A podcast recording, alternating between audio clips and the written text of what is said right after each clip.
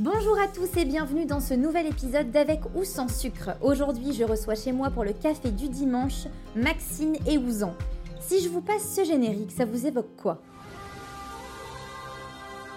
Et oui, Maxine est l'une des grandes gagnantes de Koh-Lanta, mais elle a fait tellement d'autres choses avant et après cette aventure que je suis ravie de pouvoir l'accueillir aujourd'hui chez moi, dans Avec ou sans sucre, pour vous faire découvrir ce petit bout de femme pétillante, courageuse et audacieuse. Maxine, bienvenue à la maison et merci d'avoir accepté mon invitation à ce podcast. Je suis trop contente de te retrouver parce que la dernière fois qu'on a partagé un moment ensemble, c'était il y a un petit moment déjà. Oui. C'était le tournage de District Z, une émission sur TF1 où littéralement, on peut le dire, on a été poursuivis toute la nuit par des zombies. Les gens qui écoutent ce podcast se disent « Mais qu'est-ce qu'ils sont en train de raconter ?» Oui, nous avons été poursuivis par des zombies toute la nuit.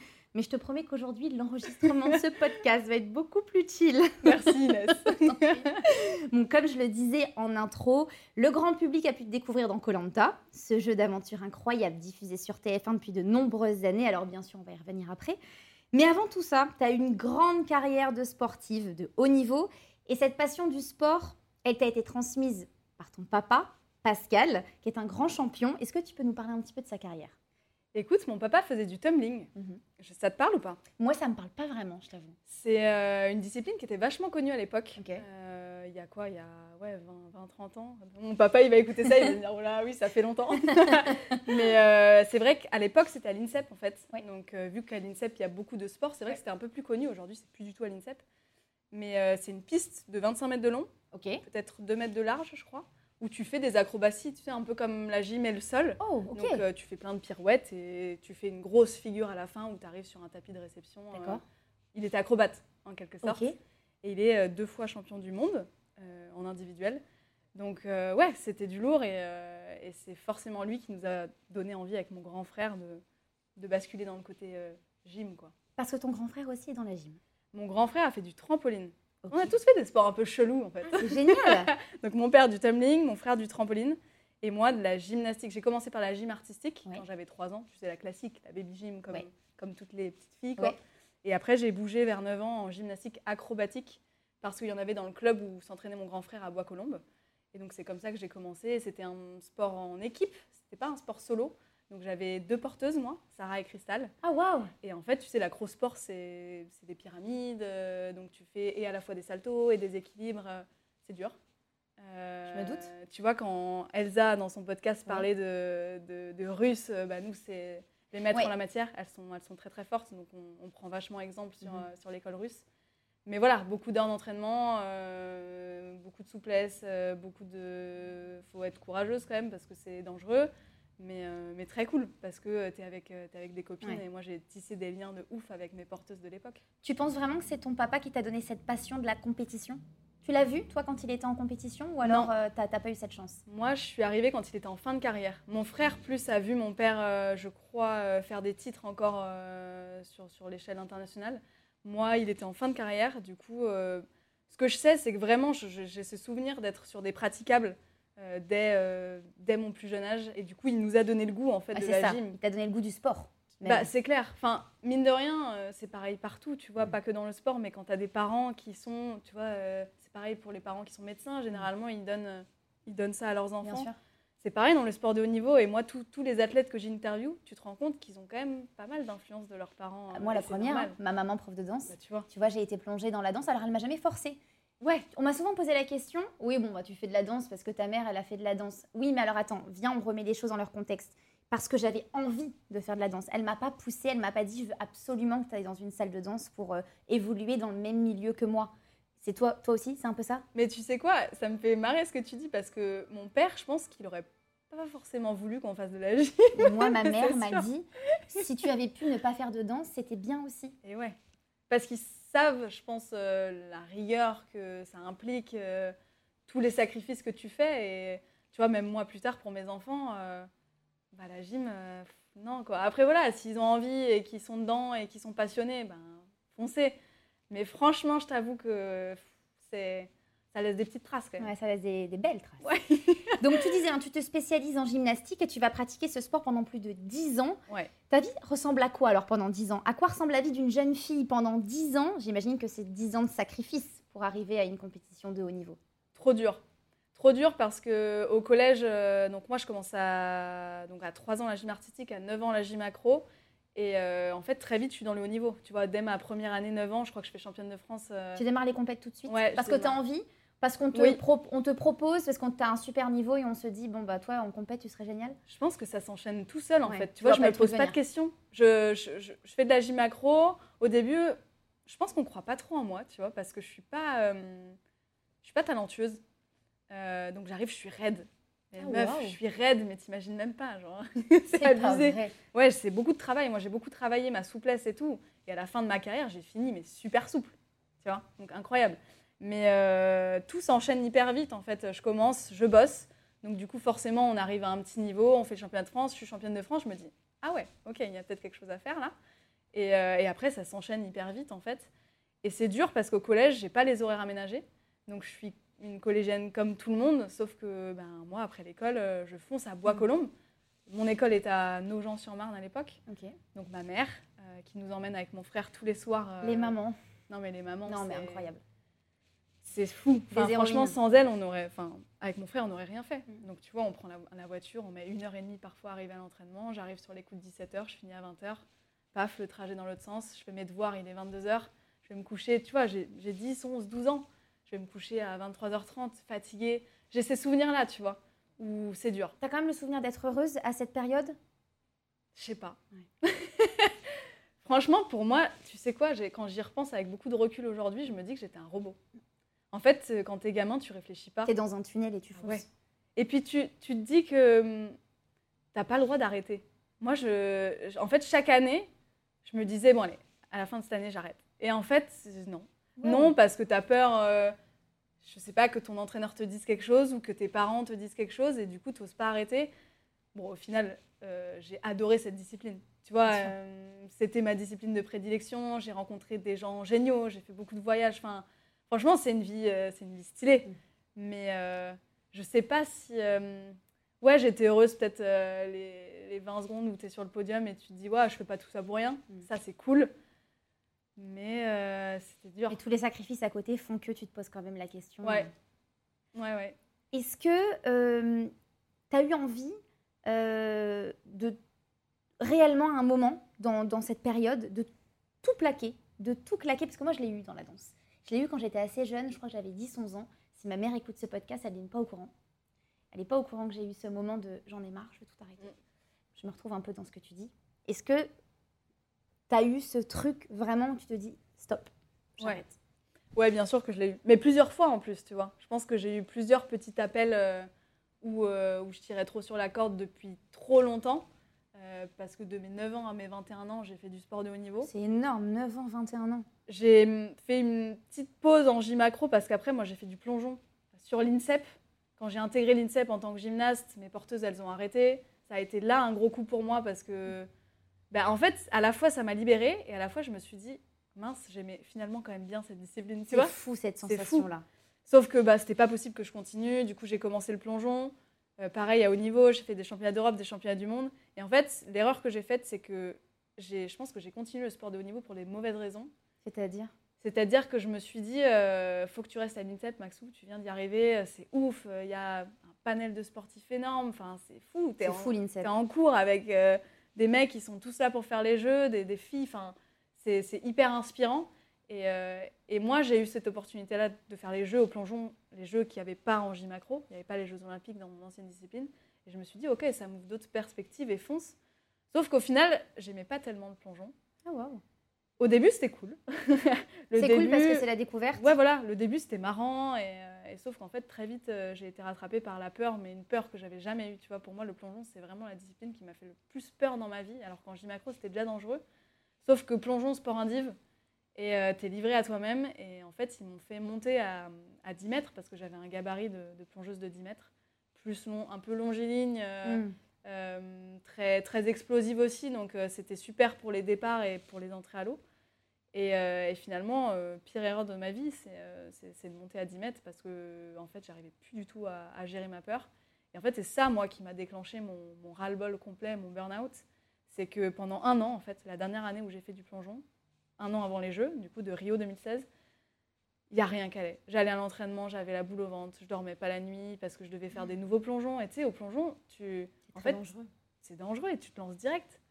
Alors oui, il y a des étapes, tu passes par 1 mètre, 3 mètres, 5 mètres, 7 mètres, tu ne montes pas à 10 mètres comme ça du jour au lendemain.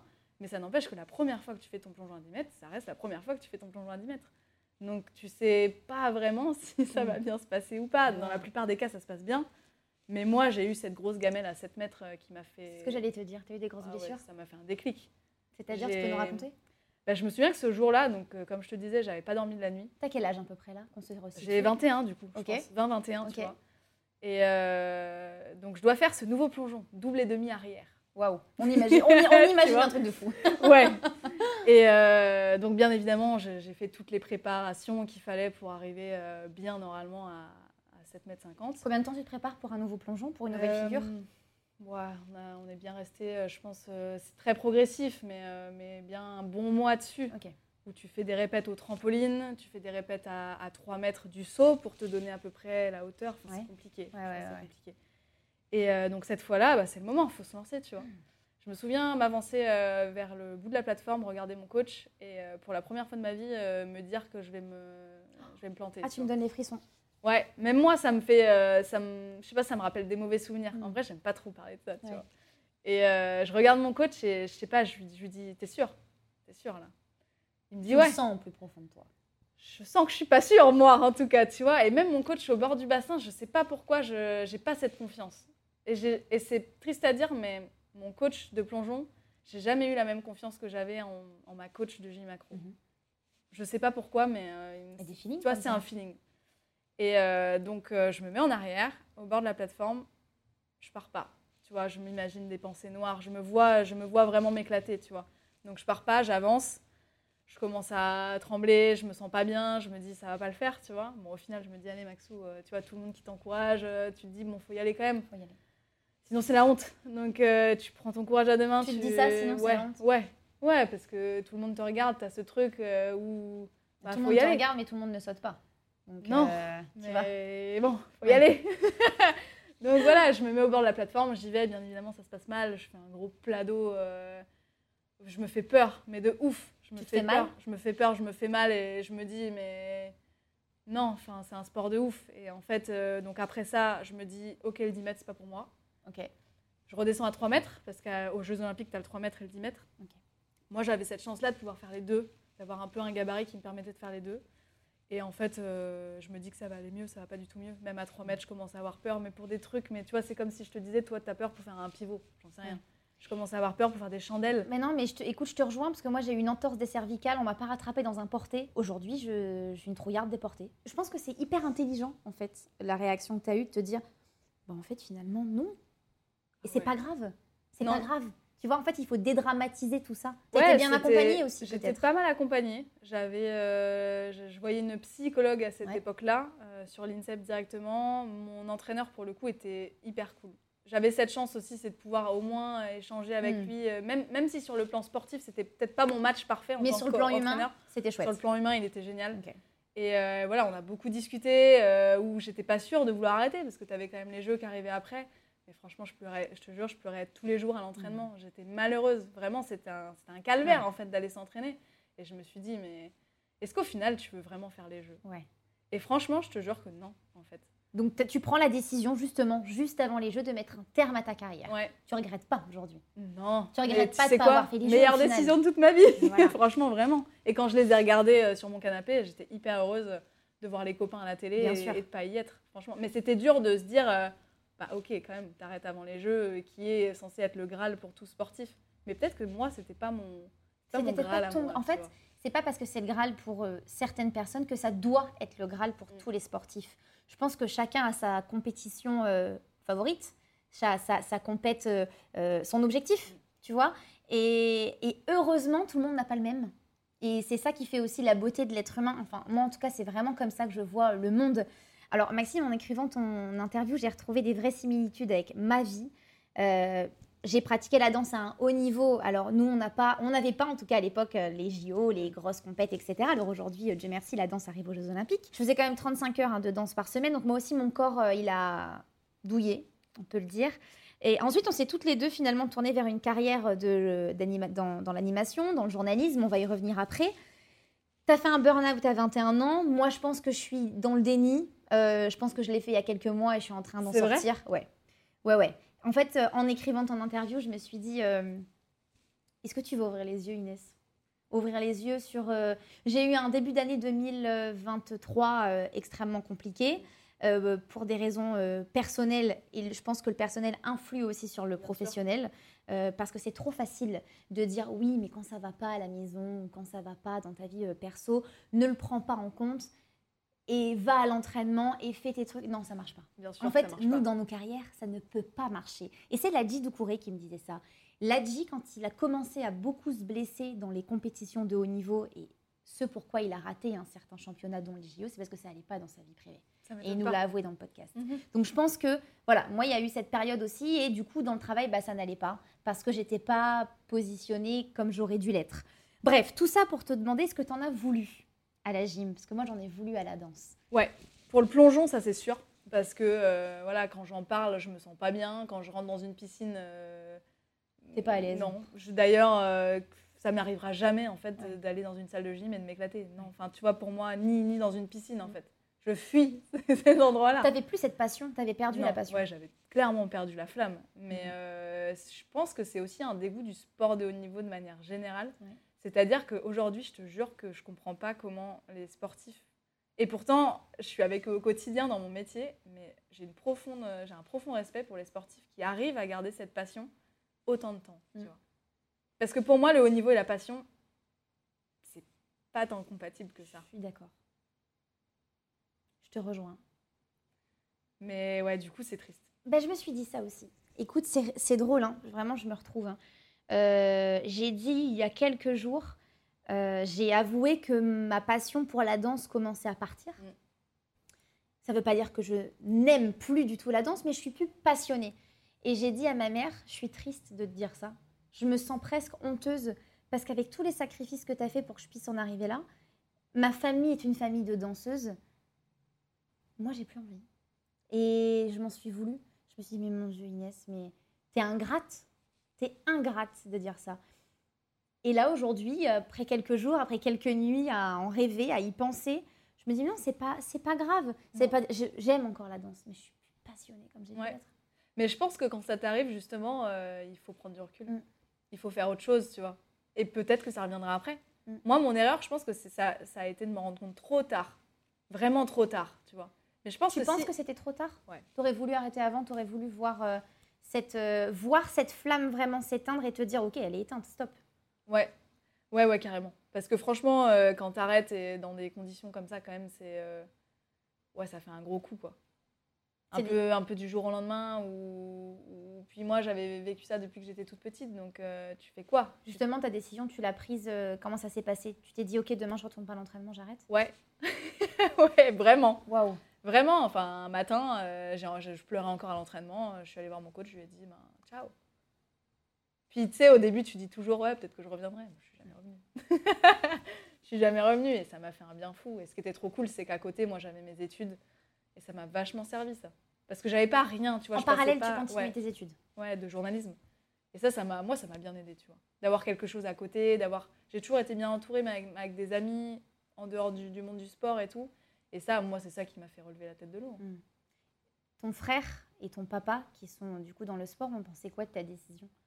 Mon père, dur, parce que je pense que, tu vois, lui, en tant que champion, ne pouvait pas concevoir que j'arrête avant les Jeux. Que d'un côté, je comprenais. Mais ouais, c'était dur. Pendant quelques mois à la maison, c'était dur de lui faire entendre que moi, ça me rendait plus heureuse et que j'étais… Je pense qu'il avait peur que je regrette. Aujourd'hui, quand on en parle, il est hyper fier finalement que j'ai pris cette décision-là. Mais tu vois, je pense qu'il s'est dit « Wow, t'es sûre de ta décision, réfléchis bien. » Sauf que… Alors que t'avais réfléchi depuis si longtemps. Mais j'avais tellement réfléchi. C'était plus que mûri. J'étais malheureuse. Donc, et ton frère ? Mon frère, je suis hyper proche de mon frère. Mon frère, pour moi, c'est the exemple. Non, franchement, mon frère a toujours été là pour moi. Lui, ce qu'il veut, c'est mon bonheur. Donc, il était très content. Tu vois, puis là, mon frère a eu une belle carrière de trampoliniste, mais pas aussi grande que celle de mon père. Donc, je pense que ce n'est pas les mêmes échelles non plus et les mêmes attentes, entre guillemets. Du coup, très content pour moi. Alors, le sport reste au cœur de ta vie. Et en 2019, tu démarres une vraie carrière de journaliste. Quand je dis ça, c'est parce qu'avant, tu étais en études de journalisme. Et comment ça se passe ? Alors, tu obtiens ton diplôme en 2019. C'est quoi le processus ? J'obtiens mon diplôme. Je fais un stage de fin d'année à ma chaîne Sport Extrême, à l'époque, dans une toute petite chaîne, mais c'était trop bien, où j'apprends vraiment plein de choses. Tu vois, je suis dans le feu. Donc, ouais. Vraiment, je me souviens avoir appris trop de trucs, beaucoup plus qu'à l'école. Et en fait, hyper grande opportunité, ma chef de stage, Céline de l'époque, tombe enceinte. Okay. Et elle était animatrice à l'époque et me dit, écoute Max, est-ce que tu veux me remplacer dans mon émission que je présente ? Donc en fait, je commence comme ça, tu vois. Okay. Enfin, incroyable, franchement, les planètes qui s'alignent. Moi, j'y crois, tout ça. Mais moi, de ouf, mais je crois trop en le destin. Ah, moi aussi. Hein. Mais pour moi, la chance n'existe pas, la chance se provoque. Alors bien sûr qu'il y a un petit facteur chance, mais si tu ne provoques rien, il ne se passera rien. Complètement d'accord. Donc oui, effectivement, elle est tombée enceinte, donc il y a eu une opportunité qui s'est créée, mais tu avais du talent et je pense que c'est pour ça qu'on t'a laissé la place. Je bossais bien, donc je commence à présenter des petites rubriques où je vais d'événement en événement avec mon micro. J'étais plutôt dans les sports extrêmes à cette époque-là. C'était essentiel pour toi de rester dans le sport, justement ? Ouais. T'avais pour le coup, envie. De ouf. Okay. Ça, tu vois, comme quoi, je suis quand même une passionnée de sport. C'est plus la pratique qui m'a gonflée. Mais après, moi, je ne me vois pas faire autre chose que d'être dans le milieu du sport. Ouais. J'adore être au quotidien avec des sportifs et tout. Aujourd'hui, tu ne te verrais pas faire un divertissement pur et dur ? Peut-être pas tout de suite. Il y a deux trucs que je voudrais bien faire, tu vois. C'est soit animer des jeux d'aventure, mais du coup, qui ont un petit rapport quand même avec le sport, parce que souvent, bien sûr. Ça se rejoint. Ouais. Ou la bouffe. J'aimerais tellement animer des émissions de bouffe. C'est ma deuxième passion. Ah, j'adore. Ok. Mais ouais, non, ça s'enchaîne bien pour moi en fait. Ouais. Tu vois, je commence par animer des petits reportages.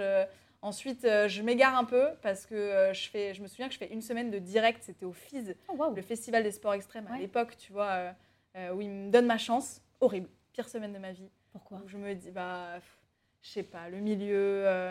je tombe dans vraiment un environnement pas sain, où je suis mal à l'aise, où on me met comme ça, où je me souviens qu'on me fait une réflexion de meuf à l'époque, je l'ai jamais dit à personne ça. Je me souviens que, tu sais, c'était un événement de sport extrême. Donc moi, je me ramène, j'animais, mais j'étais en basket mignonne, tu vois, avec un petit short, une petite chemise. Enfin, et je me souviens avoir un mec à ce moment-là de la prod qui me dit « Non mais là, tu vas aller faire les boutiques ». Et t'as pas un petit décolleté qui traîne ou un truc. Dieu. Je te jure. Je te crois. Je me souviens de cette phrase-là. Et ça, c'est vrai que j'en ai jamais parlé à personne. Mais bref. Gros dégoût. Je suis pas à ma place, en fait. Mais je me dis, est-ce que vraiment je veux faire ça du coup ? Tu vois, là, je me dis, waouh, ça me fait un peu comme au plongeon où je me dis... tu te questionnes. Est-ce que vraiment ce milieu, c'est pour moi ? Peut-être pas, en fait. Donc là, je me dis, on reprend le sport à fond, on part au Cirque du Soleil. Genre n'importe quoi. Non, mais je fais n'importe quoi. C'est pas vrai. Si, je te jure. Donc, je pars au Cirque du Soleil à Montréal. Attends, mais c'est génialissime. Non, mais c'est nimp. En vrai, sur un coup de tête, mon frère me réentraîne. Il s'investit vachement. Il me fait faire de la muscu et tout. C'était trop drôle, cette époque-là. Il me donne quelques bases de trampo parce qu'au Cirque du Soleil, tu fais vachement de trampoline. Oui. Je pars à Montréal. Tu pars sur quel spectacle ? Je devais faire un spectacle à Vegas.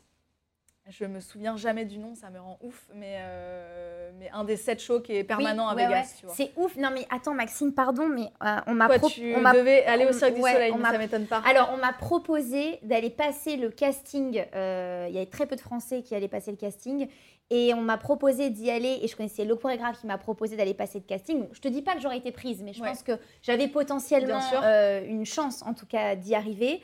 2 fois il me l'a proposé, c'est Yanis Marshall. Et la première fois qu'il me l'a proposé, je venais de signer la tournée de Matt Pokora. Incroyable. Et donc, je m'étais dit, non, je suis engagée sur ça, c'est pas possible.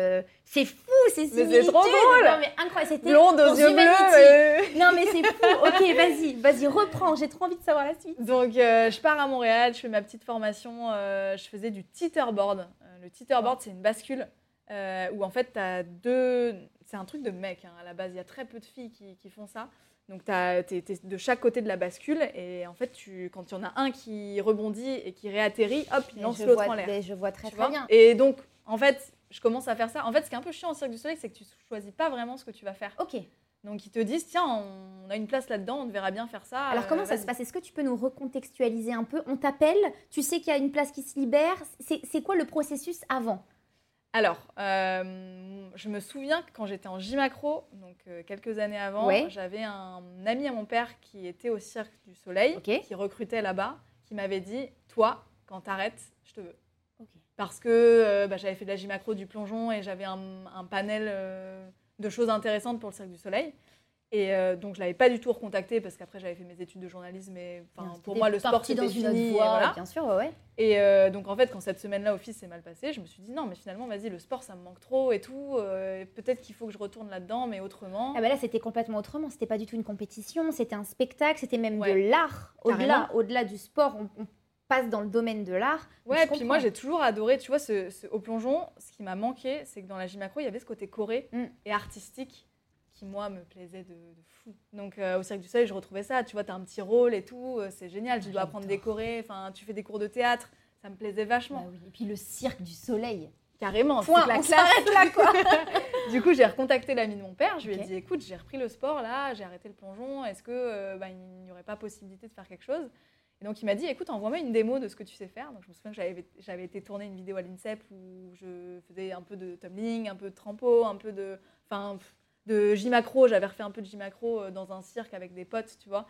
Donc, j'ai envoyé ça. Ils m'ont dit, OK, super, vas-y, on t'attend à Montréal et tout. C'est donc, je prends l'avion. Pour la première fois de ma vie, je pars loin de ma famille et tout. Je pleure à l'aéroport. Tu sais, moi, je suis très proche de ma famille en plus, donc c'était dur.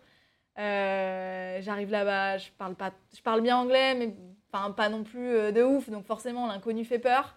Par contre, c'est hyper bien fait là-bas. T'arrives, tout est expliqué, t'as même une traductrice s'il faut. Enfin, puis ça reste Montréal, donc c'est français. Ouais. Donc, avec un accent bien fort, mais... Ouais, c'est trop cool. Donc, j'arrive là-bas en plein hiver, il fait moins 30. Et je commence les entraînements, ça se passe hyper bien. Mais je me dis que... Je pense que c'est la période de ma vie où je me suis le plus entraînée de ma vie. Oh, truc de dingue. Ah ouais. Ouais, on s'entraînait de 9h du mat à 18h.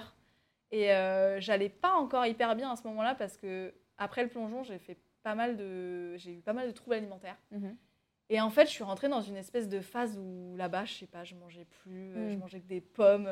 Je sais pas, c'était la perf. Dès que j'étais pas à l'entraînement en teeterboard, j'allais faire du cardio. J'en faisais 10 fois trop, ça m'épuisait. Enfin, franchement, je filais un mauvais coton. et en fait, arrivé un moment où je me suis dit, le teeterboard, c'est très dangereux. Et je me suis dit, est-ce que vraiment tu veux refaire un truc dangereux ? Exactement. Dangereux, ouais. En fait, je pense que s'il m'avait proposé de refaire un peu d'accro, je serais restée parce que moi, c'est ce que je voulais faire à la base. Et en fait, le teeterboard, il y a un mec qui s'était pété la jambe. C'est hyper dangereux. Moi, je l'ai vu sur mon spectacle. Dangereux. Après, c'est cool. Les sensations sont pas mal. Mais attends, mais moi, tu sais ce qu'il voulait me faire faire ? Je devais. Donc, il y avait un mec en face. J'étais la seule fille dans le groupe de mecs. Donc, je décollais. Et j'étais censée arriver sur des mecs en colonne. Oh mon Dieu. Donc une colonne de 4 mecs empilés, tu vois. Et j'étais censée faire un salto et arriver sur les mecs.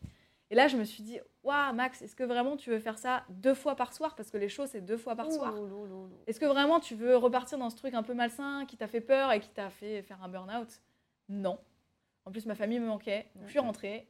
J'ai repris le journalisme. T'es restée combien de temps, du coup, à peu près là-bas ? Je suis restée 2 mois là-bas. Okay. Et après, je suis partie à Vegas pour faire un essai dans le show en question. Et ils n'avaient pas de place tout de suite. En fait, c'est pour ça que je n'ai pas fait ça aussi. C'est qu'à le Cirque du Soleil, parfois, ils n'ont pas de place dans le show. Et il faut attendre 6 mois, 1 an. Un petit turnover, tout à fait, ouais. Donc, je suis rentrée chez moi en attendant. Et du coup, c'est là que j'ai commencé à reprendre le journalisme à Sport en France, la chaîne avec laquelle je bosse toujours aujourd'hui, notamment. Et finalement, ils m'ont quand même rappelé peut-être 1 an après. En me disant, ouais, Max, qu'est-ce que tu fais et tout. Et je leur dis non. Non, c'est bon. Moi, supprimez-moi. Ouais, là, j'étais bien. En plus, j'avais rencontré mon chéri aussi, actuel entre-temps et tout. Et j'étais beaucoup plus équilibrée, même par rapport à mes troubles alimentaires. Ça allait beaucoup mieux. Tu avais trouvé un bel équilibre. Ouais, ça allait mieux, du moins. Et je me suis dit, non, c'est mort. Le Cirque du Soleil, c'était pas mon chemin et tant pis. Tu étais sur quel programme, à peu près, du coup, en tant que journaliste ?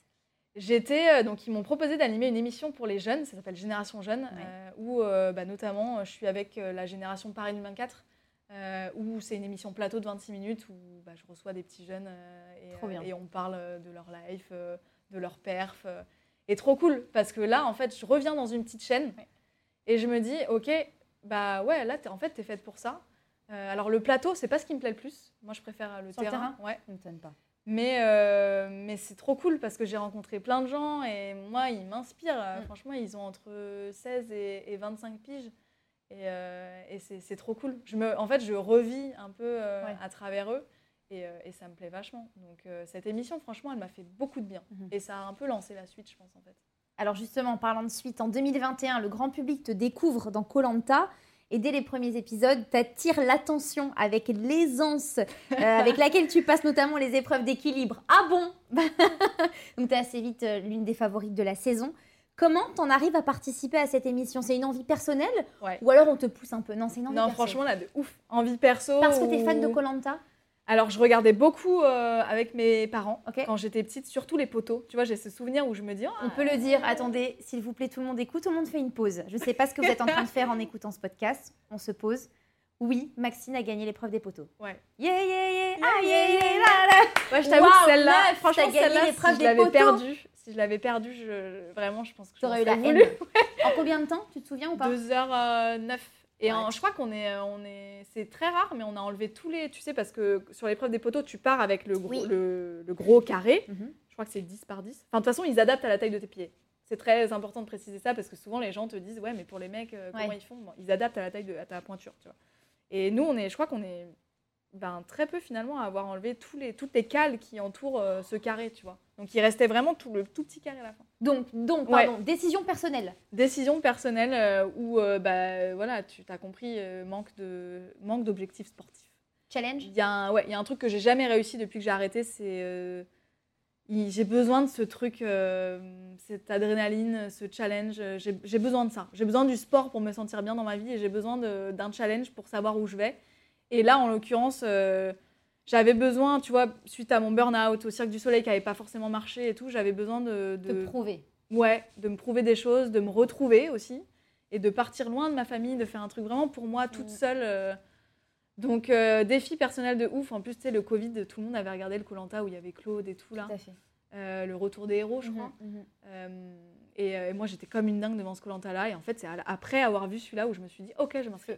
Comment on t'appelle ? Comment on te dit, OK, Maxine, c'est bon partie de l'aventure, tu te souviens de ça ? Ouais, 6 mois de casting. Alors déjà, quand j'envoie ma candidature, honnêtement, je me dis je serai jamais rappelée. Enfin, tu vois, franchement, je me dis vraiment ça marchera pas, mais essaye quand même, tu vois. J'aimerais savoir combien vous êtes. Je crois qu'on est, je sais pas, je dirais 40 000. Il y a 40 000 candidatures, je crois. Donc voilà, je candidate en me disant c'est mort. Et au final, donc premier appel, tu passes step par step, plusieurs étapes. Je me retrouve devant le jury. Tu prends en jeu ? Ouais, de ouf. En plus, il fallait faire une vidéo. Je me souviens qu'il fallait leur envoyer une vidéo en te présentant un petit peu. Et j'avais fait un truc de ouf avec mon mec. T'avais fait quoi ? J'avais fait des trucs. J'avais fait une vidéo un peu en mode Koh-Lanta, justement, où tu vois, mon mec, il me faisait. On avait fait couler un bain et on avait mis comme dans une bouteille un petit défi, tu vois, genre va faire 10 km et tout. Enfin, tu vois, j'avais imaginé tout un scénario de ouf dans ma vidéo. J'avais fait un cochon pendu sur un terrain de foot, tu vois, sur des cages. On veut voir cette vidéo. Trop drôle, cette vidéo. Trop drôle. Et donc, bref, à la suite, ils te rappellent. C'est long, hein, 6 mois. T'arrives devant un espèce de jury à un moment à Paris où ils te posent tout un tas de questions. T'as des tests médicaux. Enfin, c'est long. Ouais, c'est long. Et à chaque fois, ils te disent « Non, mais t'es pas encore pris. » Et donc, du coup, je crois que j'ai appris que j'étais prise peut-être 2 semaines et demie avant de partir. Waouh ouais. Ah ouais, super pour l'organisation de ta vie, quoi. Ouais, alors moi j'avais cette chance-là, c'est que j'ai toujours été à mon compte. Donc j'ai inventé un mytho au boulot. Hein. Ouais. Je leur ai dit que je partais en Guadeloupe, en vacances. Je reviendrai bronzée. Donc voilà. Mais du coup, j'ai eu cette chance de pouvoir faire un peu ce que je veux. Et mon boulot m'avait dit pas de souci, de toute façon, tu reviens quand tu reviens. T'avais peur que ça nuise à ta carrière de journaliste sportive de faire une aventure comme ça médiatisée ? Franchement, pas du tout. T'y as pensé ou même pas ? Non. Mais alors avec du recul, j'aurais peut-être dû y penser, je t'avoue. Mais sur le coup, non, je me suis dit pourquoi ça pourrait nuire à ma carrière, tu vois. Ah, c'est une belle image, hein, Koh-Lanta, après. Hein. C'est une belle image. Après, c'était pas facile, hein, parce que moi, j'ai pris cher. Hein. T'as pris cher ? Ah ouais, non, j'ai pris cher. Hein. Et au final, moi, ce qui m'a fait le plus de mal, je pense, c'est que j'avais envie de laisser cette image d'une battante. Tu vois, moi, j'ai fait Koh-Lanta pour ça, parce que j'avais des choses à me prouver et j'avais envie que les gens retiennent de moi. Waouh, elle a gagné plein d'épreuves et elle a gagné Koh-Lanta tout court. Pas du tout ce qu'on a retenu de moi. Tu penses ? Ah je suis sûre. Quand on me croise dans la rue, c'est tu vois, ça m'est déjà arrivé de prendre des trucs du style ah bah finalement t'es pas tant une connasse que ça. Tu vois, quand les gens commencent à s'intéresser et qu'ils voient que bah il y a un monde entre la Maxine que tu vois dans Koh-Lanta et la Maxine que tu vois dans la vie de tous les jours, parce que forcément ce qu'ils voient dans Koh-Lanta c'est résumé. Oui, et c'est dans le cadre d'un jeu. Et c'est ce que j'allais te dire, c'est un jeu d'aventure, c'est un jeu où il faut être stratégique. C'est un jeu cruel. Bien sûr. Faut éliminer des gens. Mais c'est pour ça qu'on aime Koh-Lanta. Bien sûr. Et moi, la première, j'adore Koh-Lanta pour ça, pour tous ces coups de stratégie-là qui font la beauté de cette émission. Bien sûr. Sauf que les gens n'aiment pas. Finalement, j'ai l'impression qu'aussi la stratégie quand t'es une femme, ça passe moins bien, tu vois. Aussi. Bon, il y a beaucoup de choses qui passent moins bien quand t'es une femme. Hein. Ouais. Et du coup, bah moi, on a retenu de moi que j'étais une connasse, que j'avais fait un sale coup dès les débuts là, de mon aventure et que j'avais brisé des rêves et que et voilà, tu vois. Bah moi, ce que je retiens, c'est que le 4 juin 2021, tu gagnes. Ouais. Voilà. Tu t'attendais à ce dénouement ? Ou c'est une vraie surprise ?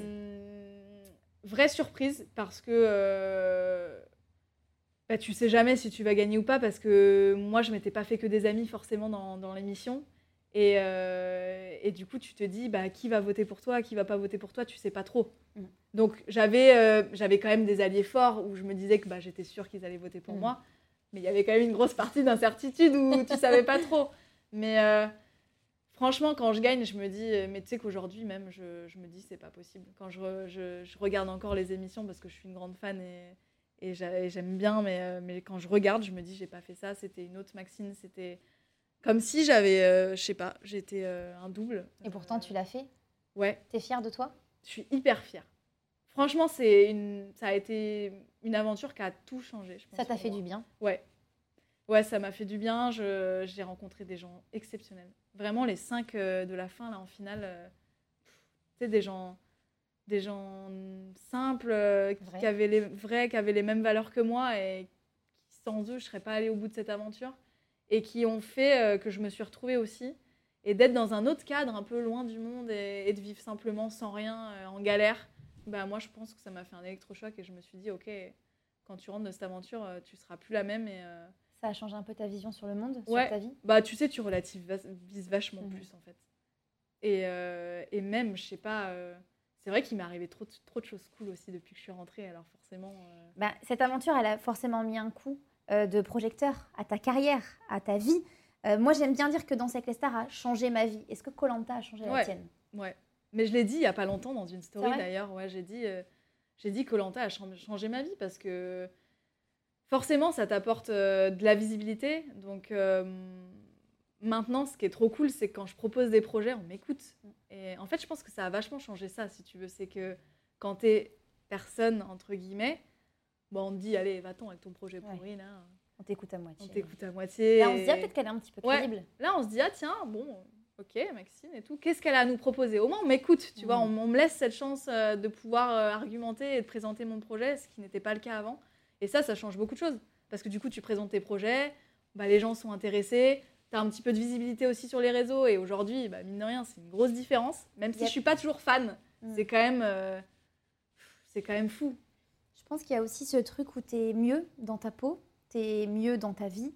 Et peut-être que quand tu proposes ce projet...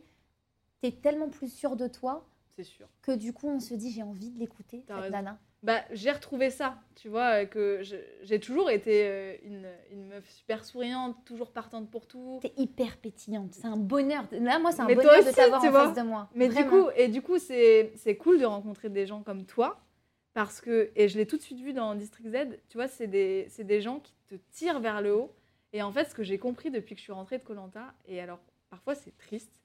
Mais tu peux pas sauver tout le monde. Et il y a des gens comme ça qui tirent le haut, que tu rencontres. Il y a des rencontres que tu fais qui t'emmènent ailleurs. Et en fait, c'est génial, tu vois. Et maintenant, j'avoue que je perds plus trop mon temps avec les gens qui râlent, qui sont hyper négatifs. Parce que même ça, toi, ça nous mine. Hein. Ah ouais, ça te pompe de l'énergie. Mais un truc de fou. Alors, tu reprends ta carrière de journaliste sportive à ta sortie de Koh-Lanta plutôt rapidement ou tu mets quand même quelques mois, quelques semaines avant de te remettre physiquement de cette aventure? Parce que j'imagine que tu as perdu 7 kilos, je crois. Ouais. Comment tu t'envisages ta vie? Comment tu reprends ta vie au fur et à mesure à la sortie de cette aventure? Alors, ce qui est très cool, c'est que quand je rentre, je fais une surprise à mon chéri. Il n'est pas au courant que je suis rentrée et je vais à Marseille, du coup... le voir. Parce que vous vivez à Marseille. Ouais, on vit à Marseille et moi je vis à Paris aussi parce que je bosse souvent à Paris. Et donc, je lui fais cette surprise. Oh, génial. Ouais, on se retrouve et tout. Et il sait pas que t'as gagné. Non. Mais qu'est-ce que je raconte? Bah non, puisque il sait pas que j'ai gagné. Il sait pas que t'es en finale, parce que du coup c'est après. Voilà. Le dénouement des votes et tout. Le dénouement c'est après. Mais par contre, il sait pas que t'es allé si loin dans l'aventure. Et bah je lui raconte. Okay. C'est le seul à qui j'ai raconté mon aventure, quand même. Parce que j'ai 1000% confiance en lui. Non, mais bien sûr, puis tu partages ta vie avec lui, c'est un peu compliqué. Ouais. Il fallait que je raconte tout ce que je venais de vivre. Tu vois. Donc je me souviens, je crois que je lui raconte pendant 3 heures, je te jure. Je rentre à Marseille, je lui raconte pendant 3 heures tout ce qui s'est passé. Et d'ailleurs, à la fin, du coup, je lui dis que je gagne les poteaux. Ouais. Et il me dit, t'es sérieuse, t'aurais pas pu commencer par ça? Très drôle ce moment. Et donc, j'ai de la chance, c'est que mon boulot, souvent au mois de décembre, au Sport en France, c'est un peu calme. Et à ce moment-là, j'avais que Sport en France dans ma vie. Enfin, je bossais que là-bas. Donc, ils me disent, prends le temps et tout. Donc, parfait. Parce que, physiquement, j'étais éclatée. Je pense qu'en tout, j'ai dû mettre 1 an et demi à m'en remettre. Mais en tout cas, ce qui est sûr, c'est que le mois qui a suivi mon retour de Koh-Lanta, une horreur. Tu fais des crises de boulimie, tu te jettes sur tout ce que tu trouves. Fatiguée, genre le décalage horaire, j'arrivais pas à m'en remettre. Vous êtes suivie par des psychologues ou pas à la sortie? On a un soutien psy, heureusement. Ouais. Non. Enfin, tu vois, en plus moi je suis rentrée, j'arrivais plus à dormir allongée. J'avais un gros problème de cervicale. J'ai eu un abcès pendant Koh-Lanta. Wow. Combien de temps t'es restée dans Koh-Lanta? 35 jours. 35 jours qui ont changé ta vie, quoi. Ouais, 35 jours qui ont changé ma vie. Et en fait, au 35e jour, je me souviens m'être dit, en fait c'est passé vite. Alors que sur tous les jours, je me disais, OK, est-ce que c'est long? Parce que l'attente est extrêmement longue. En fait, tu sais, quand tu as fini ta cabane et que tu t'as fait ton épreuve du jour, tu as un temps de ouf à attendre. Tu comptes les jours? Ouais. Tu peux compter parce que tu n'as pas de notion du temps du tout là-bas. Non, mais tu sais, il y avait quelqu'un qui s'occupait de mettre des petits traits. N'oublie pas de mettre le trait du jour. Donc voilà, c'est comme ça qu'on savait. Mais non, j'ai mis extrêmement longtemps à m'en remettre. Donc je reprends Sport en France, je pense, en janvier, tu vois. OK. Donc ça tombe plutôt bien en fait finalement, ça tombe bien. Cette période. Ouais, ça tombe hyper bien. Et puis après, donc Sport en France, je crois que je gagne au mois de juin. Okay. Peut-être 5 mois après être rentrée. C'est ça, puisque nous on tourne District Z, Tu viens de gagner puisque tu es la dernière à arriver sur le tournage. Mais je venais de quotidien. Mais j'allais te le dire. C'était le lendemain. C'était le lendemain de ma victoire. C'est le lendemain de ta victoire. Ou le week-end. C'est sûr parce que. Je me souviens que je suis là à me dire mais pourquoi je suis la seule nana, je comprends pas. Et là Arthur me dit non, t'inquiète pas, il y a Maxine qui vient de gagner Koh-Lanta qui arrive, elle est sur le plateau de quotidien. Et là on se voit et je me dis mais moi je regarde pas Koh-Lanta. Ouais. Et je me dis mais attends, mais elle est géniale cette nana, elle a gagné Koh-Lanta, t'es arrivée mais t'étais solaire. Et je me suis dit bon, on va trop bien s'entendre. Et effectivement on a quand même passé une nuit de l'horreur, mais on s'est quand même éclaté. Moi, on s'est bien marré, c'était trop cool. Moi, j'étais trop contente. En plus, je suis une grande fan de Dals. C'est vrai? Donc, t'adores Danse avec les Stars? Mais de ouf, mais un truc de malade. Ah ouais, moi j'ai toujours. Je pense que j'ai même plus regardé Dals que Koh-Lanta. C'est pas vrai. Et bien évidemment que quand je t'ai rencontrée, j'avais des étoiles dans les yeux. Oh, mais je te le dis aujourd'hui. Ah, c'est trop mignon. Je te le dis aujourd'hui, c'est vrai que je te l'avais pas dit, mais. Ah oui, attends, il y avait qui dans notre équipe? Il y avait Monsieur Poulpe. Oui. Il y avait Bruno Sanchez qui s'est ouvert le crâne. Oui, Bruno Sanchez s'est ouvert le crâne. Si vous avez eu la chance de regarder District Z, vous avez vu ce passage. Mais qu'est-ce qu'on arrive? Et il y avait Baptiste le Caplain. Trop drôle. On a quand même une équipe de bras cassés. C'était énorme. On était les 2 meilleurs, je pense qu'on peut le dire. Ouais, c'est vrai qu'ils n'étaient pas ouf. Hein. Non, toi, t'étais la best.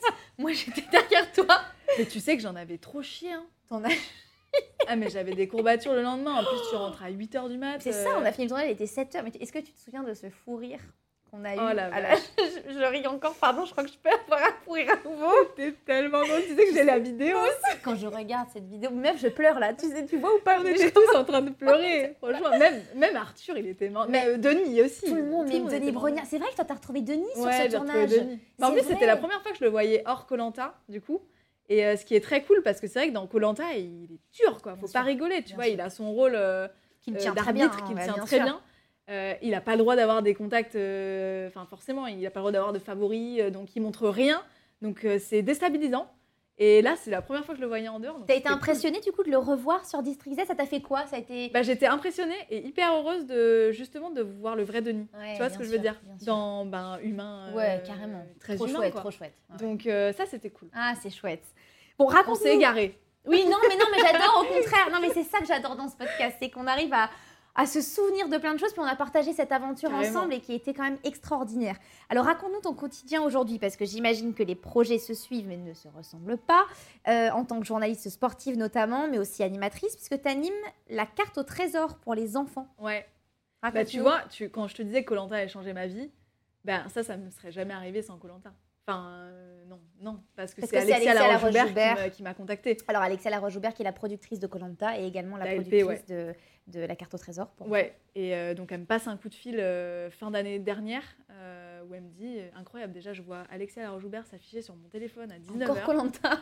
Je me dis « Mais pourquoi En plus, non, je crois que je n'avais même pas son numéro. Donc un numéro inconnu, je ne réponds pas d'ailleurs. Ouais. Elle me laisse un message. Je me dis « Waouh, je commence à stresser. » J'étais avec Ben, mon chéri.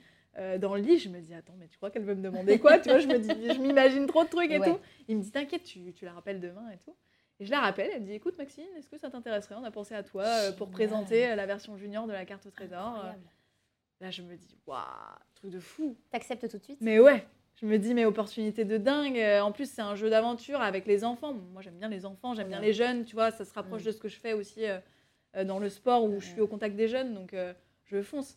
Trop bien. Mais alors, qu'est-ce que j'ai stressé ? C'est vrai. Mais, tu sais, moi... T'avais peur de quoi ?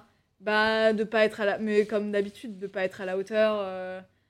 J'ai un manque de confiance en moi qui est assez fou. Et pourtant, j'ai pas raté grand-chose dans ma vie, jusqu'à présent, tu vois. Mais je me mets tout le temps dans des états. Dès que j'ai des objectifs, je me mets tout le temps dans les extrêmes, tu vois. T'as un peu ce syndrome de l'imposteur ?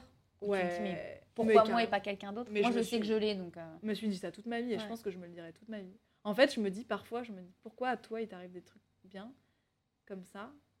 Genre, c'est vrai que depuis que je suis rentrée de Koh-Lanta, les choses arrivent toutes seules. Je fais aucune démarche, et ça vient à moi, et je me dis, mais pourquoi ? Parce que t'es un être de lumière. Ouais, mais du coup, parfois, je trouve ça dur vis-à-vis des autres. Et les gens, ils te critiquent vachement et moi, j'ai toujours eu du mal. Je fais vachement attention, peut-être trop, à ce que pensent les autres de moi. Mmh. Je pense que c'est un de mes plus grands défauts. Et du coup, ça me joue des tours de ouf. Je comprends. Ouais, mais du coup, en fait, ce qui est marrant, c'est qu'aux autres, j'arrive à dire mais tu le mérites. Enfin, toi aussi, tu mérites. Comme tu le dis, je pense qu'à la fois, rien n'arrive par hasard et... Et que tout ce que tu attires, c'est parce que tu es une bosseuse, parce que tu fais les choses bien. Puis on en a chié. Mais moi aussi, je te dis ça, mais il y a un mois, j'étais en train de pleurer, je ne savais pas pourquoi. Mm. Je te jure, il y a un mois,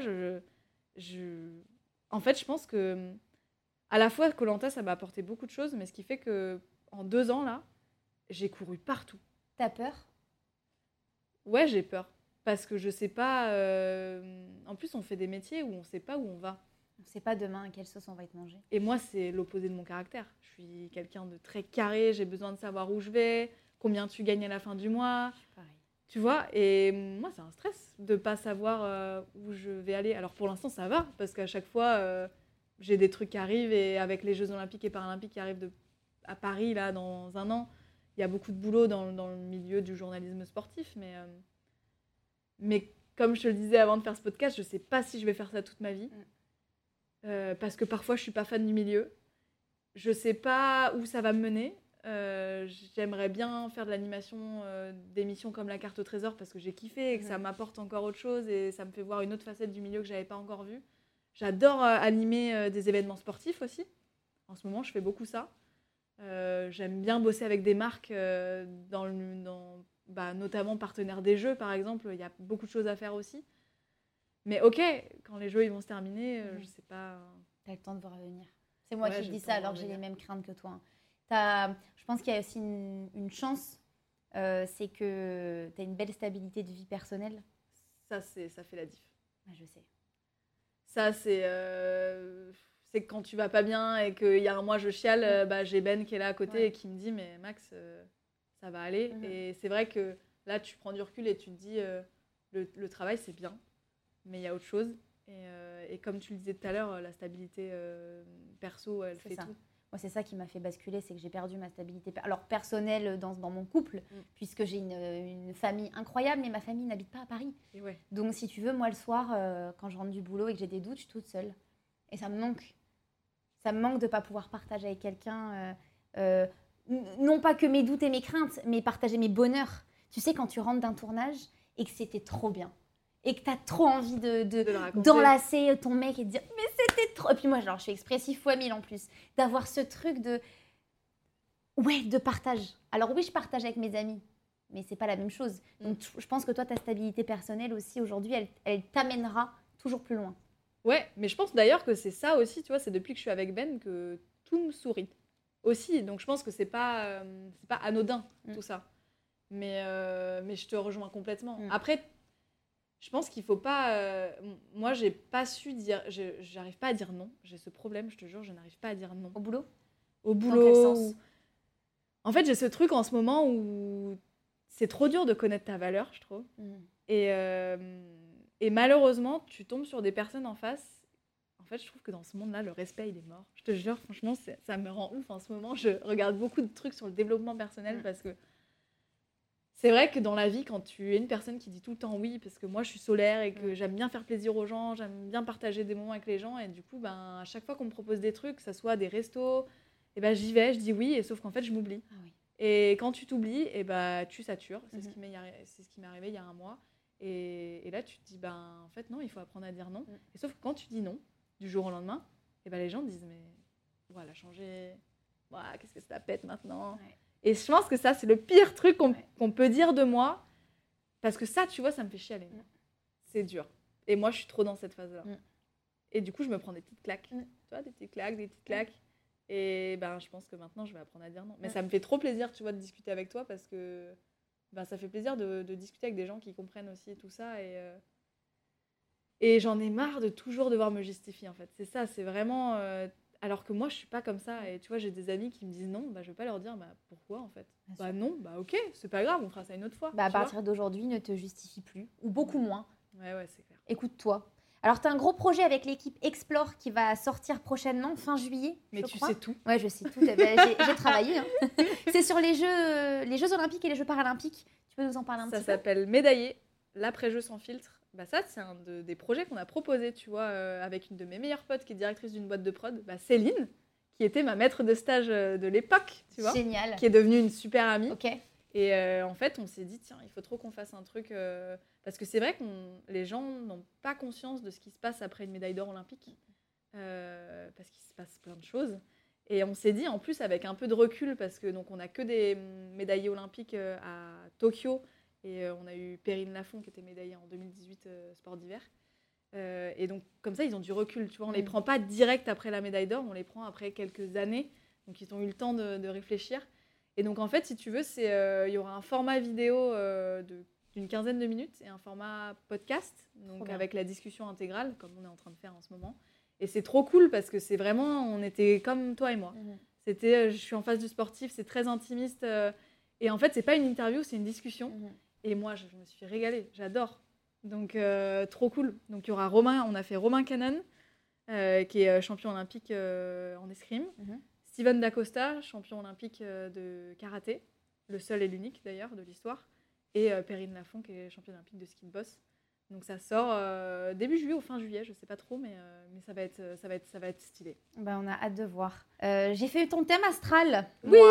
C'est pour ça que je t'ai posé cette petite question. Je me doutais bien que tu me demandais où j'étais née et à quelle heure. Mais tu m'as appris à quelle heure j'étais née d'ailleurs. Oui, ben, j'imagine. Alors, c'est drôle parce que tout le monde me dit…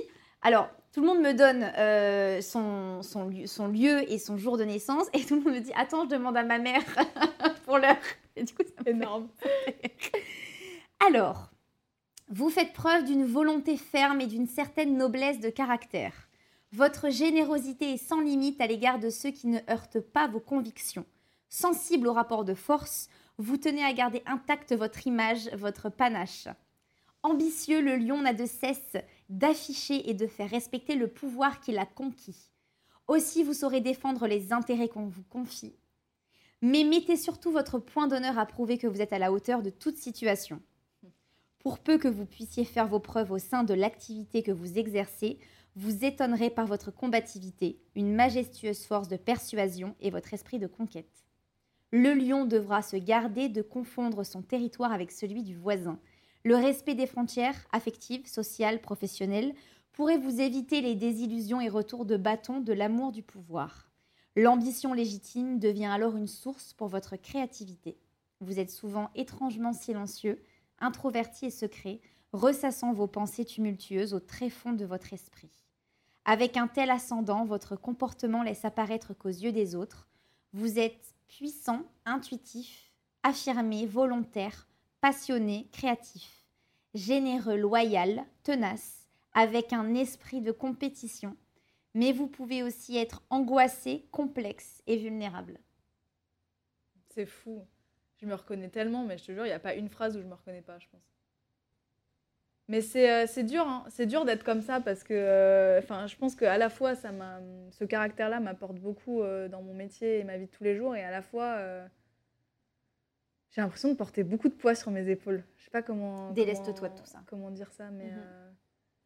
Mais tu vois, toujours vouloir être là pour les gens et... Mm-hmm. Et tout, et même à beaucoup bosser, hein, parce que franchement... T'es une bosseuse, t'arrêtes pas. Une bosseuse de ouf, et ça fatigue. Mm. Mais je pense que tu t'agiras comme moi, le cap des trentaines va te faire comprendre plein de choses, et t'arriveras à te délester de certaines choses. Moi, je sais que les 30 ans, j'avais hâte d'avoir 30 ans. J'étais tellement contente de me dire, ça y est, je passe ce cap, j'y vais, en fait, je rentre dans une nouvelle période de ma vie, et je vais pouvoir écrire une nouvelle histoire. Et je te souhaite de ressentir ce que moi j'ai ressenti, la puissance. Je me suis sentie femme. Mm. Je me sens femme aujourd'hui. J'ai plus peur.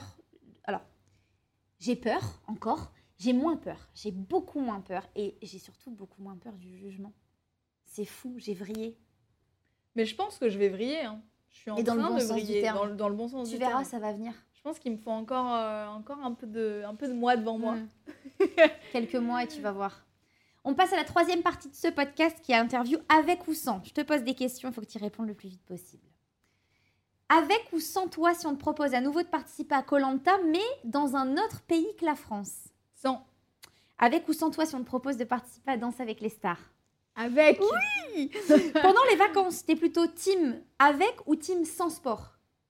Avec. Même pendant les vacances. Ouais. Ta vie, tu la vois avec ou sans enfant? Avec. Avec ou sans sucre dans la vie? Sans. Ouais, merci. Quatrième et dernière partie de ce podcast, c'est la fameuse interview des auditeurs. Tu sais, j'ai ouvert cette semaine une boîte à questions sur Instagram. Les gens t'ont posé beaucoup de questions et la fameuse boîte à questions est là. Je mélange. Je te laisse choisir 3 questions. Et tu peux nous les lire, s'il te plaît. Question de Anaël BTST. Comment tu gères le stress et la pression de travail dans un environnement aussi exigeant? Eh bien, je ne le gère pas toujours. Ah, c'est très sincère. Je ne le gère pas toujours. En fait, j'ai toujours 2 phases. C'est que quand on me propose des nouveaux projets ou que je vais vers l'inconnu, j'ai la phase panique. Ça, elle est classique. Elle arrive tout le temps. Le classique. C'est, tu sais, quand tu... Juste histoire de voir la première, ce que ça donne, quoi. Ouais. Donc, pour me faire déstresser, je bosse à fond mon sujet. Et en fait, une fois que j'arrive sur le truc, je me dis c'est bon, en fait, ça roule parce que t'es bien préparée et que ça se passe bien. Mais du coup, c'est vrai que... Après, quand la première fois elle est faite, c'est bon, ça roule. Ouais. Tu vois, quand je sais où je vais, on en revient toujours au même. Quand je sais où je vais et dans quoi je mets les pieds, c'est bon. Quand t'as pris tes marques. Quand j'ai pris mes marques, c'est bon. Mmh. Mais c'est vrai que tant que j'ai pas pris mes marques, cette première fois, elle est très compliquée pour moi. Et à chaque fois, je stresse, je me fais déborder par le stress, je chiale. Ben, il est là, il me dit « Max, où ça va aller ?» Et après, voici le processus classique. Le processus classique. Et après, je fonce. Ça se passe franchement souvent très bien. Et c'est trop cool. Et en vrai, je kiffe mon métier, j'avoue. On a de la chance de pouvoir faire des trucs comme ça. Franchement, on vit des trucs de ouf. On a trop de la chance. Merci pour cette honnêteté. Deuxième question. Allez. Question de Lila. Que des meufs. On adore. Question simple, mais on oublie parfois de la poser. Comment vas-tu aujourd'hui? Ah, waouh. J'adore. Ouais. Ça, c'est très cool comme question. Et puis, tu sais, tu réponds toujours, quand on te dit ça va, tu réponds toujours oui, par automatisme. Tu sais ce que je réponds, moi? Je réponds « Et toi ?» Comme ça... Je dis jamais « Ouais, ça va ?» Cette question, déjà, elle est bête. Hein, ouais. C'est compliqué. Ouais. Ça va, je sais pas. en fait, je sais pas si ça va. Mais je vais très bien. Je vais très bien aujourd'hui parce que j'ai passé une super journée. J'ai fait un peu d'escalade ce matin, je suis rentrée, j'ai mangé un peu de course cet après-midi. Et puis là, je suis avec mademoiselle Inès Vandamme, mais que demander de plus. Non, mais en vrai, je vais trop bien en ce moment, c'est la best life. Il faut profiter de ces moments-là, il faut se nourrir de ça. Troisième question. Question de Daphné Esdin. Comment Koh-Lanta a changé ta vie? Le mot que j'emploierais, c'est smile. Franchement, c'est le sourire, c'est... J'ai retrouvé mon peps que j'avais avant de partir à Koh-Lanta. J'avais un peu oublié ça, tu vois. J'étais plus la Maxou, un peu dynamique, la vraie. Et ouais, en quoi ça a changé, c'est ça. Hein, c'est que j'ai retrouvé le sourire, ma stabilité à tous les niveaux, en fait. Au niveau de mon boulot, de ma vie perso, au niveau de mes petits problèmes de TCA là, qui m'ont vachement fait chier. Ouais, le smile, quoi. C'est fou comment une aventure télévisée peut changer une vie comme ça. Mais je pense que ça peut être dans les deux sens, tu vois. Bien sûr. Ça peut te la changer dans le bon sens, moi, c'est ce qui s'est passé. Mais ça peut aussi être dur, je pense. Bien sûr. Moi, au final, qu'est-ce que tu veux que je dise ? J'ai gagné, je m'attendais même pas à... Franchement, je m'étais dit, allez, va jusqu'à la réunif et après, tu verras. Mais je pense que c'est pour ça que j'ai gagné aussi, c'est que franchement, j'ai zéro imaginé gagner, quoi. Ouais. Et dans ma vie, c'est comme ça tout le temps, en fait. Et c'est trop contradictoire avec ce que j'ai vécu dans le sport où il fallait parfait, être tout le temps la première. Et justement. En fait, là, je fais trop l'effet inverse. T'as switché ? Ouais, j'ai switché. Et en fait, je vis au jour le jour, en fait. Et c'est beaucoup mieux comme ça. T'as tant raison. On arrive à la fin de cette interview. Alors moi, j'ai instauré deux traditions dans Avec ou sans sucre. La première, ne bouge pas. Je vais te prendre en photo avec mon Polaroid. J'adore. Je fais une photo de toi et ensuite, on fera une photo toutes les deux. Alors, c'est parti. J'aime trop. 3, 2, 1. Yes! Trop bien! Et quelque chose que j'aime beaucoup. Et d'ailleurs, tu vois, ce matin, j'avais des petits doutes sur ma vie et je l'ai utilisé. Je ne sais pas si tu connais le petit oracle des anges. C'est un petit oracle avec des messages des anges. Donc, je vais te laisser te poser une question dans ta tête. Si ensuite tu veux nous la dévoiler, tu peux. Tous les invités ne nous dévoilent pas la question, donc il n'y a aucun souci là-dessus. Je vais te demander donc de penser très très fort à ta question, qui peut être pour toi, pour quelqu'un, une question basique, une question précise. Fais-toi plaisir. S'il y a une question, voilà, s'il y a une question qui te taraude, je pense que les anges t'enverront un message pour te rassurer. En tout cas, c'est ce que je te souhaite. Et je vais étaler le jeu et je vais te demander de tirer une carte avec ta main gauche, main du côté du cœur. Hop, vas-y, main gauche. Ok. Transformation. À travers le merveilleux amour qui te tend les bras, tu te transformes à chaque moment vers toujours plus de lumière, toujours plus d'unité, toujours plus de sagesse. On parle d'amour. On parle encore de cette base qui te lie. Pour moi, là, je vois ton chéri. Ouais, mais c'est marrant parce qu'en plus, ma question, c'était par rapport à ça. Ah ouais ? Ouais. C'était, est-ce qu'avec Ben, on va continuer, tu vois, d'être toujours aussi heureux Donc, c'est marrant. C'est ouf. Mais c'est ouf. Mais vas-y, mais moi, le destin, j'y crois trop. C'est fou. Je trouve ça incroyable. Moi aussi, j'y crois. Et... Ah là là, ça me donne des petits frissons. Bah en tout cas, merci mille fois d'être venu chez moi aujourd'hui et d'avoir partagé ce moment avec moi et avec tous les auditeurs. Sur ce beau message, je vous dis à dimanche prochain avec un nouvel invité dans Avec ou sans sucre. Je vous embrasse, passez une belle semaine et encore merci pour tout, Maxine. Merci, salut tout le monde.